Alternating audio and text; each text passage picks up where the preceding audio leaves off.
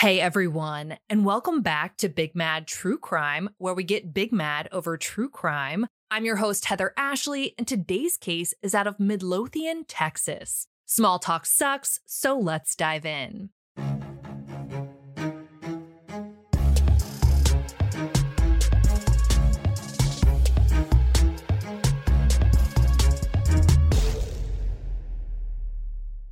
Mary Leanne Missy Strickland grew up in Jacksonboro, Texas. Missy was known for being extra friendly and always inclusive. Her obituary read, "Missy never met a stranger and was always willing to give everything she had to others." After graduating from Jacksonboro High School in 1988, Missy attended several colleges, and in 1995, she graduated with a Bachelor of Science. For the next few years, Missy worked a retail job, and it's there that she met Brandon Beavers. The two fell in love, and within a few years, on June 20th of 1998, they made it a forever thing. Following their wedding, Missy had a renewed focus on life. She already had that Bachelor of Science degree, but she decided to go back to school to get her teaching certificate in special education. Missy was strong-willed and always completed what she set out to do, so after she got her teaching certificate, she taught for several years until it was time to start a new chapter in her life: motherhood. Her first daughter was born in March of 2001.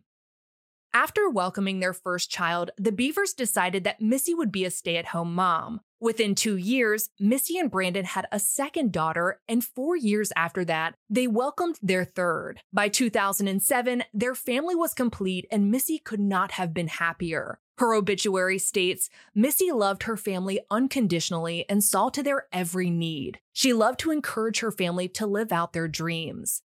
As the Beavers' children got a little older, Missy decided to do something for herself, so she started going to the gym. It started out as a hobby, but quickly became a passion of hers. After working on her own health and fitness, Missy decided she wanted to help others do the same. With that, she became a Camp Gladiator instructor, where she taught her campers how to be mentally, emotionally, and spiritually fit. She would regularly post about her Camp Gladiator classes on Facebook, since it was the easiest way to communicate with her campers about dates, times, and locations of classes. So it came as no surprise when Missy posted about an upcoming class at 7:55 p.m. on Sunday, April 17, 2016. She wrote that her Monday morning class would be starting at 5 a.m. at Creekside Church of Christ, which was in the 5400 block of East Highway 287 in Midlothian, Texas. Missy wasn't a member of the church, she just taught classes there. They were usually held outside in the parking lot, unless there was bad weather, in which case they'd head inside and resume the classes there. A thunderstorm was predicted for Monday morning, so Missy added, "If it's raining, we're still training. No excuses, you are gladiators."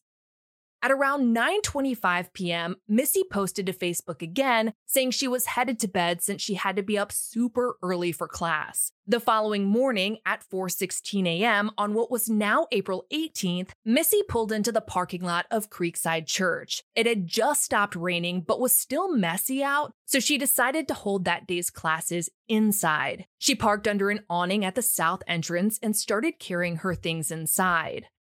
44 minutes after parking, at just 5 a.m., Missy's campers started showing up for class. As they walked up to the church, they noticed Missy's truck still parked under the awning. They entered the church and headed to the southwest corner of the building to start their classes, but there, on the floor in the hallway, they found Missy lying unresponsive.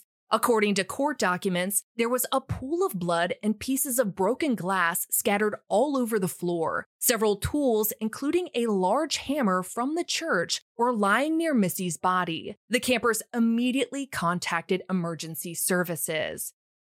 While waiting for help, one of the campers called Missy's husband, Brandon, who was on a fishing trip in Biloxi, Mississippi, which, according to his brother, had been planned for over a year. It's not totally clear what the camper said during the call to Brandon, because when he got off the phone, he called his mother Marsha and told her that Missy had been in a car wreck. It seems more than possible that the camper was distraught during the call and Brandon misunderstood what she said, or maybe it was just so early that Brandon had been woken up by the call and didn't totally understand what was being said to him. Either way, some wires were definitely crossed, and at first, Missy's loved ones thought that she had been in a car accident. While Brandon packed up his stuff and rented a car to make the 9-hour drive home, Marsha called her daughter, Brandon's sister Christy, and told her the news. She asked Christy to meet her over at Brandon and Missy's house so that they could be with Brandon and their 3 daughters who were still asleep.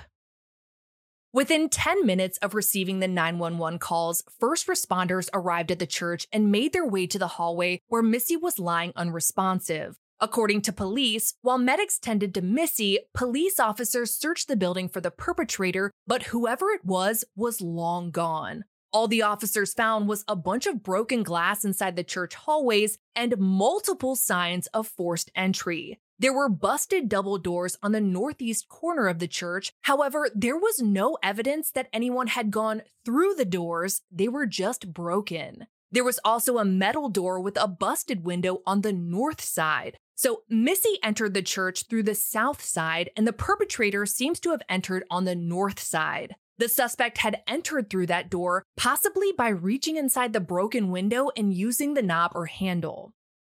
As officers were finishing up their search, 45-year-old Missy Bevers was pronounced dead. As much as they wanted to save her, there was nothing they could do. With that, detectives were called to investigate Midlothian's first murder in 7 years. Their first order of business was going through the church's surveillance footage. Unfortunately, their outdoor cameras weren't working at the time. However, there were cameras inside the church that did still work. And what those cameras captured continues to haunt people to this day.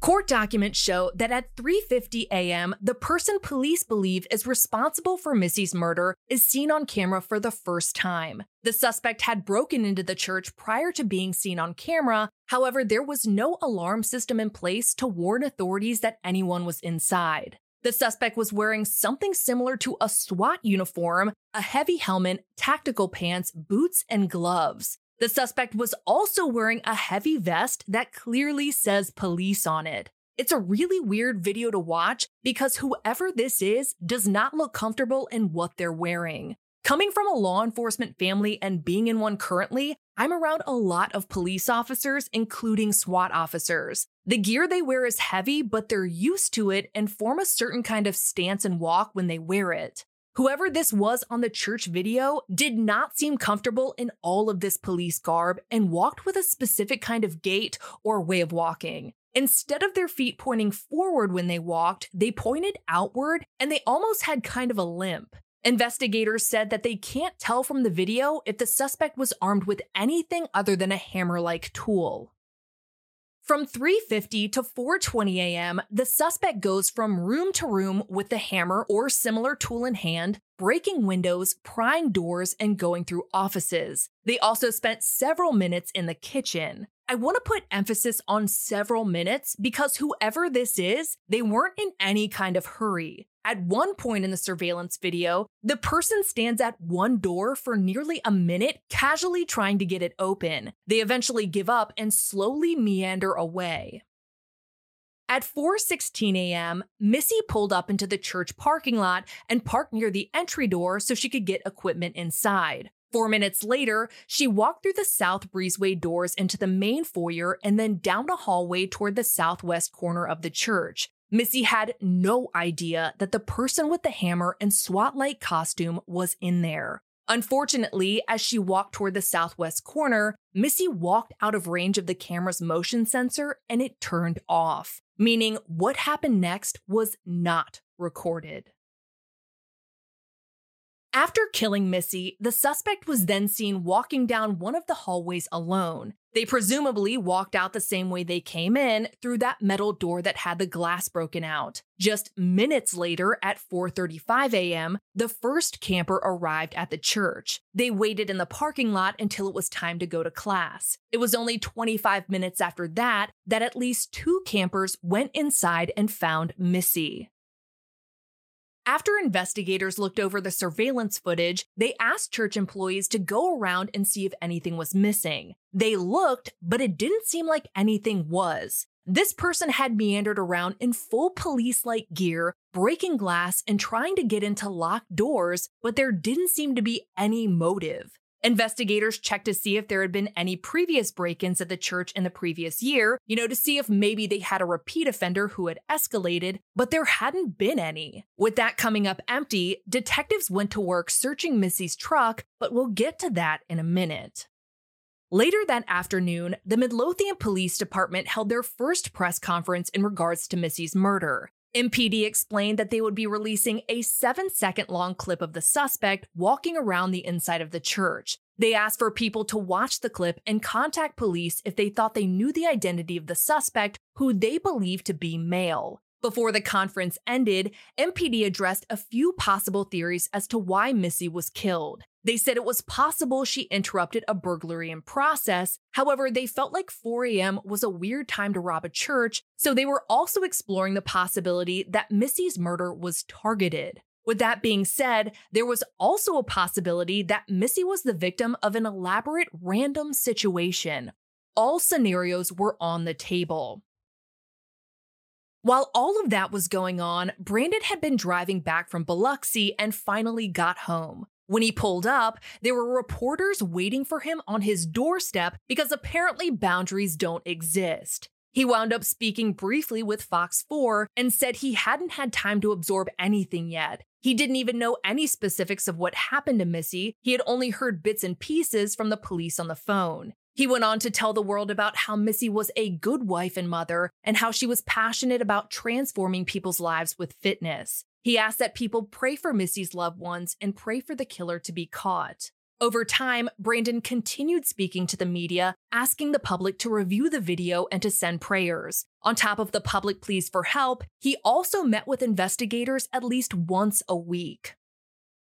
The following day, April 19th, law enforcement announced that Missy's autopsy had been completed, but that they wouldn't be sharing her cause of death. They did give the public something, though. They released an additional 19 seconds of footage of the suspect inside the church, walking around, opening doors, and looking inside them. MPD also retracted their statement that the suspect was male. They said, to clarify, at this point, there are insufficient facts to justify referring to the suspect as either male or female, as we acknowledge either is possible. The department's desire is for the public to analyze the video to see if the walk and stature or the suspect is recognizable. And when you watch the video, which I'll link in the highlight of this episode, it's really hard to tell anything about the perpetrator. I've tried comparing the height of the person to the doors in the church, but the video is at an angle, so it's really hard to tell. And we already talked about the awkward way the perpetrator carried themselves and walked. They walked with their feet pointed outward instead of forward.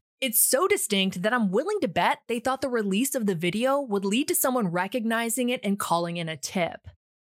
The next day, April 20th, Midlothian police announced that the Texas Rangers, ATF, and the FBI would all be joining the investigation into Missy's murder. The day after that, authorities released the search warrant for Missy's truck, which had been parked under that awning. It was revealed that when investigators looked over her truck, they found that the front passenger door, the bed cover, and the tailgate were all open. The keys were on the tailgate and workout equipment was still in the back of the truck. Missy's wallet, handbag, phone, iPad, gun, and more were still inside. But that wasn't the only thing mentioned in the warrant. It also included Missy's cause of death. The warrant stated that Missy died from a head wound and that the person in the video used an unknown instrument to cause her death. No other information was given about Missy's injuries, as MPD wanted to keep that close to the vest.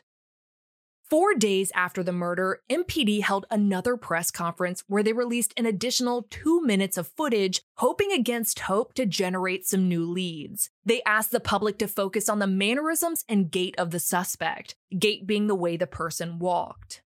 At that point in the investigation, there were a lot of people speculating on social media about who killed Missy. Of course, there were people who thought Brandon was involved simply because he was her husband, but Brandon could not have been the killer. It's confirmed that he was, in fact, 9 hours away in Biloxi. Unfortunately, amateur sleuths on the interwebs did not seem to care who police crossed off their suspect list. People pulled all sorts of cruel shit, like messaging the Beavers' oldest daughter on social media, saying things like, "Your dad killed your mom," along with other stuff. Brandon, however, wasn't the only person in the line of amateur sleuth fire. For multiple reasons I won't even begin to entertain, some focused on the idea that Brandon's father, Randy, could be responsible. Brandon's mother, Marsha, told People magazine that it was impossible for Randy to have been involved because he was in California with his wife at the time of the murder. They had to fly back home after getting the news. That fact was also confirmed by police, yet the speculation continued.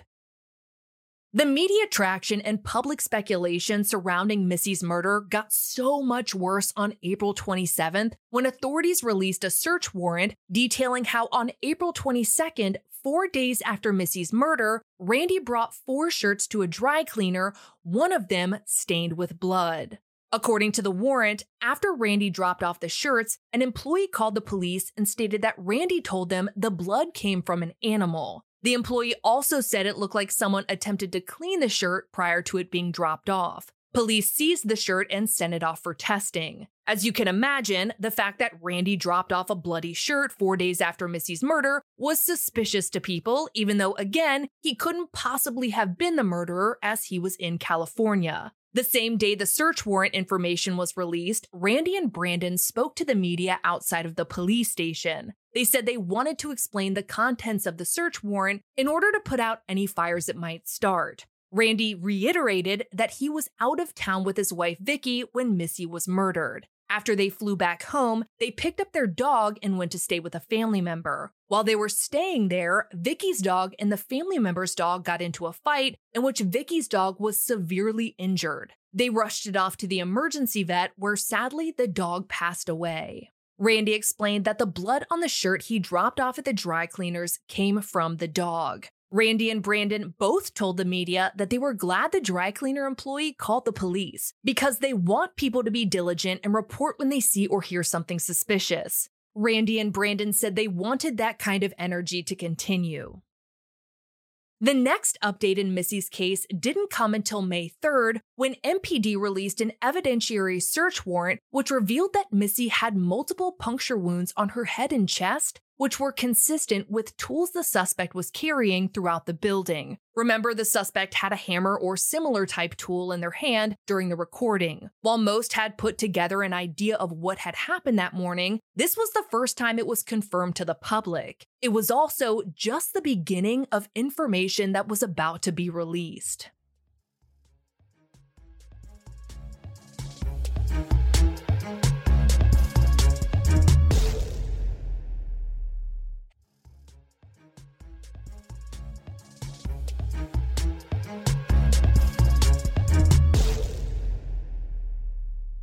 The next day, May 5th, search warrants for Missy's LinkedIn as well as multiple AT&T phone numbers was released. Why LinkedIn?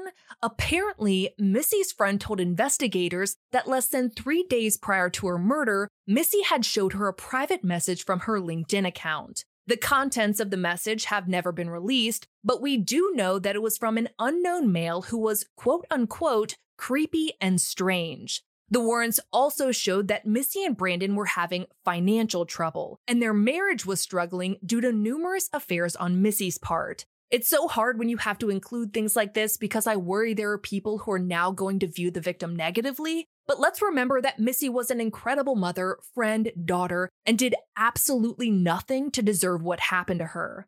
As far as the financial troubles brought up in the search warrant, Brandon told ABC that there weren't any, though he did not deny that they had marriage struggles. The search warrants described how Brandon told investigators he knew Missy was having an affair with at least one person, whose name we do not know. When investigators looked through Missy's LinkedIn account, they found out she was having an affair with a man Brandon hadn't mentioned, likely because he had no idea. Only a handful of details about that relationship have been released. Missy started seeing the man on LinkedIn in January of 2016, 3 months prior to her murder, and they continued talking until her death. Their messages were deleted after every conversation ended, so they could only be partially recovered. What investigators could recover showed that Missy had an intimate relationship with the man, and they'd arranged to meet up on at least one occasion. Investigators spoke with a man who confirmed their relationship, and his phone contents were downloaded. Details on what, if anything, was found on his phone have never been released. In addition to searching Missy's LinkedIn, investigators got the warrant for AT&T. They were looking to get information on calls, messages, texts, emails, GPS, etc. from the phones of 7 people, including Missy, Brandon, Randy, and one of the men Missy was having an affair with. In the warrant, investigators stated it was a possibility that the killer was in communication with Missy and had used a cell phone to check Missy's social media for workout schedules and to possibly record Missy's murder. I don't know where the recording bit came from, but as with all of the other warrants, no details have been released as to what, if anything, was found. On May 6th, Midlothian police announced that they were bringing in the New York Police Department to assist in the investigation. CBS News reported that the NYPD has high-tech tracking devices which analyze pings from cell towers. Additionally, NYPD could check to see if there was someone who continued showing up at the crime scene over and over again. Very Criminal Minds. If it turned out there was a looky-loo, they could then run surveillance on said person, and if the person got close enough to the surveillance team, the NYPD could then deploy a Stingray tracking device on their phone. Stingray devices are actually pretty amazing and trick a person's phone into thinking their service is coming from a cell tower when it's actually coming from a law enforcement device. The device can then capture damn near everything that happens on the phone, from phone calls to text messages to Google searches. Though, once again, it's unclear if anything ever came from this avenue of investigation. On May 20th, MPD held another press conference to discuss Missy's murder. They said they were still receiving tips every single day and had received around 1,000 in total. While a steady stream of tips is great, law enforcement noted that many of them were rooted in speculation and not facts, which caused them to spend hours upon hours looking into things that didn't ultimately pan out. They went on to say, as would be done in any murder investigation where the suspect is not known, the initial focus was on people who were close to the victim, such as friends, family, and coworkers. These people are often referred to as persons of interest. From persons of interest sometimes come suspects. At this point, none of the family, friends, or coworkers of Missy Bevers are considered suspects. Despite various theories circulating through social media, none of the people named in our affidavits are now suspects. Several family members seem to also be at the center of the public's focus. I just want to be clear that the Beavers family, including Mr. Beavers and his father Randy, have been cooperative, forthcoming, and provided detailed alibis that have all been corroborated through independent sources. Until Missy's killer is caught, I will stop short of saying that any person is absolutely excluded, but to be clear, none of Missy's family are at the focus of this investigation. After clearing that up, MPD released more information about the suspect based on a detailed forensic analysis of the surveillance done by the Tarrant County District Attorney Forensic and Technology Team. MPD said that the height range for the suspect ranged from approximately 5'2" to 5'7". They were most likely light-skinned, although authorities couldn't be absolutely sure. MPD also said the suspect went through great effort to conceal their identity, so their gender is still unknown. MPD stated the suspect's feet appeared to turn outward away from the body, more predominantly on the right foot. Investigators are interested in persons who fall within or near this height range and have a similar walk or gait, or may have had a similar walk or gait during the time of this offense. It's possible the gait was caused by a temporary condition, injury, or other factor, and the suspect may no longer exhibit this walk or gait. MPD said they hadn't ruled out the possibility that more than one person was involved, despite only one person being seen on camera. They also said they weren't sure where the suspect purchased the tactical gear, since unfortunately it's readily available and not controlled. WFAA further reported that investigators have said they don't believe the killer is a member of law enforcement. Lastly, the department released a still shot of a silver Nissan Altima caught on camera outside SWFA Outdoors, which was about a half a mile down the highway from the church. The picture was taken a few hours before Missy's murder. MPD said they don't think the driver is connected to Missy's murder, but they do want to speak to them. On May 25th, it was reported by numerous sources that Missy's friends and family had gotten friend requests by someone using her name and photo on their account. Obviously, it wasn't Missy, so alarm bells started going off. Days later, police told NBC News, "The best we can tell so far, the profile is gone, which means a dead end for us." They said it could have been a scam, glitch, or even a joke, and as far as I can find, investigators never determined who created the profile, but we can be rest assured it was done by a sadistic piece of shit.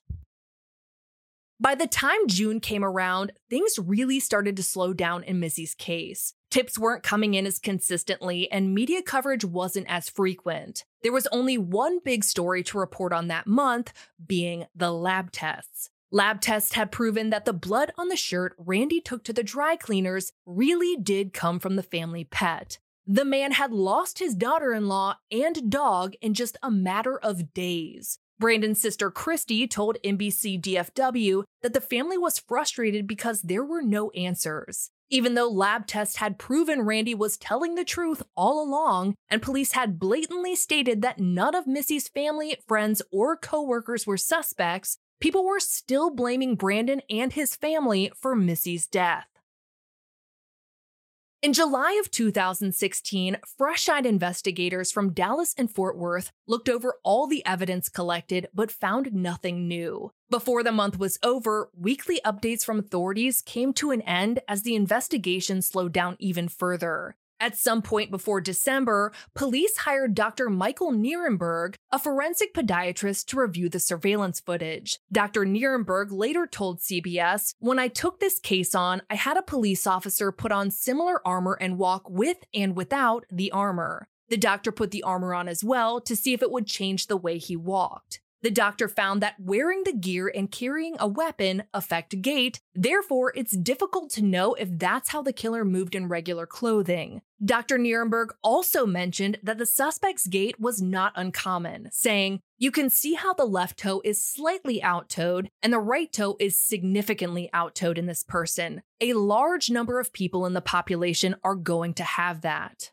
When asked if he could tell the suspect's gender by their gait, the doctor said no, which seems kind of obvious. Before the year was up, investigators searched a home 30 miles away from Midlothian in Ennis, Texas. The home was owned by a retired police officer with a similar gait as the suspect. At first, it seemed like maybe police were finally making progress. However, Dallas Morning News quickly reported that the man was ultimately cleared as a suspect after his alibi was confirmed.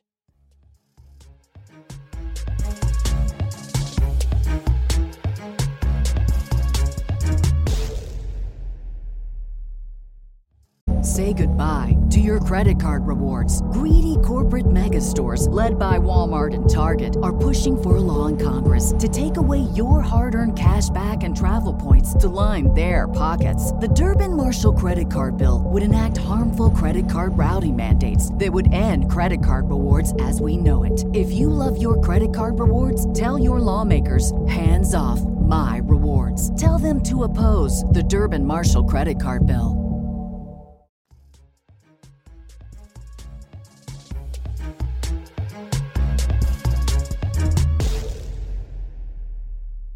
In January of 2017, law enforcement released surveillance footage, instead of just the still shot, of that silver Nissan Altima outside of SWFA Outdoors. It showed the driver slowly circling the parking lot and at one point turning off their lights just to turn them back on. MPD repeated that they don't think the driver is connected to Missy's murder, that they just wanted to talk to them. To my knowledge, the driver has never been identified, and if they have, that information has not been shared with the public.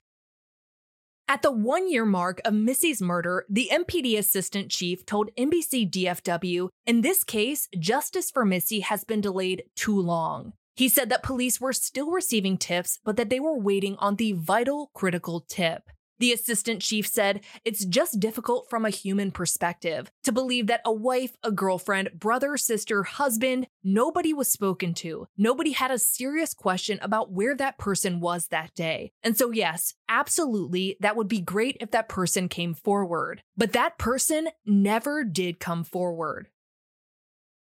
In December of 2017, Brandon spoke to ABC about how he was holding up. He said, "I've spent most of this time feeling my responsibility to Missy was to find this person. That's just not realistic. I'm not giving up in faith, just a reality where I've spent many months driving myself crazy with this. I'm powerless in the big picture here to believe I have any ability to solve this. My biggest priority now is my daughter's welfare and to do whatever I can to help us move past the pain." Months later, in February of 2018, the assistant chief of MPD told NBC DFW, "If you told me 2 years ago that we would be talking about this case and it's still unresolved, I would have thought you were crazy. It's just not something I anticipated. Missy was a mother, daughter, wife, and had 3 little girls. To look across the table at her family and have to admit the amount of information that we don't know is frustrating." 2 months later, in April of 2018, law enforcement held a press conference to mark 2 years since Missy was murdered. They said they'd been working with outside resources and using whatever new investigative techniques were released. MPD also said that whenever they get a tip about seeing someone with a similar gait to the suspect, investigators try to track down surveillance footage to compare. They were trying everything they possibly could.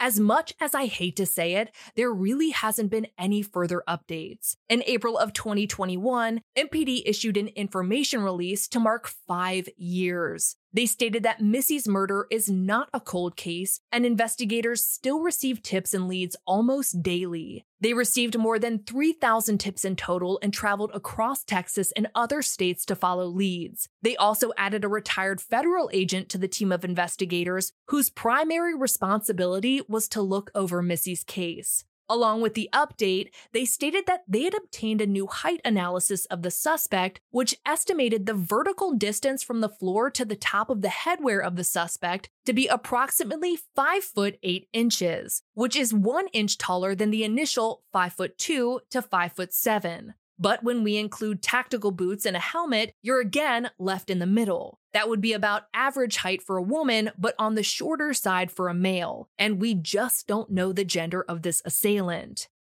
The 2021 info release was the last major update in Missy's case. I know that was a lot to take in, so just to recap, at some point before 3:50 a.m. on April 18, 2016, the suspect entered Creekside Church of Christ and started rummaging around with a hammer or similar tool. Missy entered the church at around 4:20 a.m. and was murdered at some point before 5 a.m. when her body was discovered. She had multiple puncture wounds on her head and chest that were consistent with tools the suspect was carrying throughout the building. Police have not released a motive in Missy's attack, and they haven't officially said if they believe she was targeted or not. They have never named a person of interest, and they have publicly cleared all of Missy's family, friends, and coworkers. They are not suspects in her murder. Today, MPD still asks that people watch the surveillance footage of the suspect, who is estimated to be 5'8" with a helmet on. Investigators do not know the gender or race of the suspect. However, they believe the suspect is light-skinned.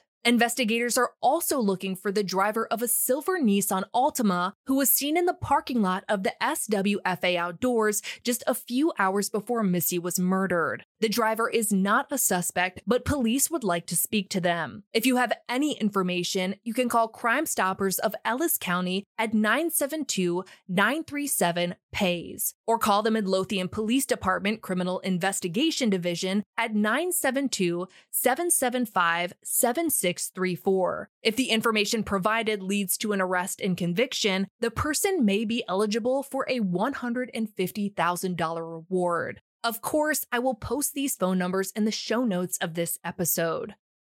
For all photos pertaining to this case, check out Missy's highlight at the top of my Instagram profile at @TheHeatherAshley and join me there tonight at 8:30 p.m. Eastern, where you go live with me and we talk about today's episode and all other true crime cases on your mind.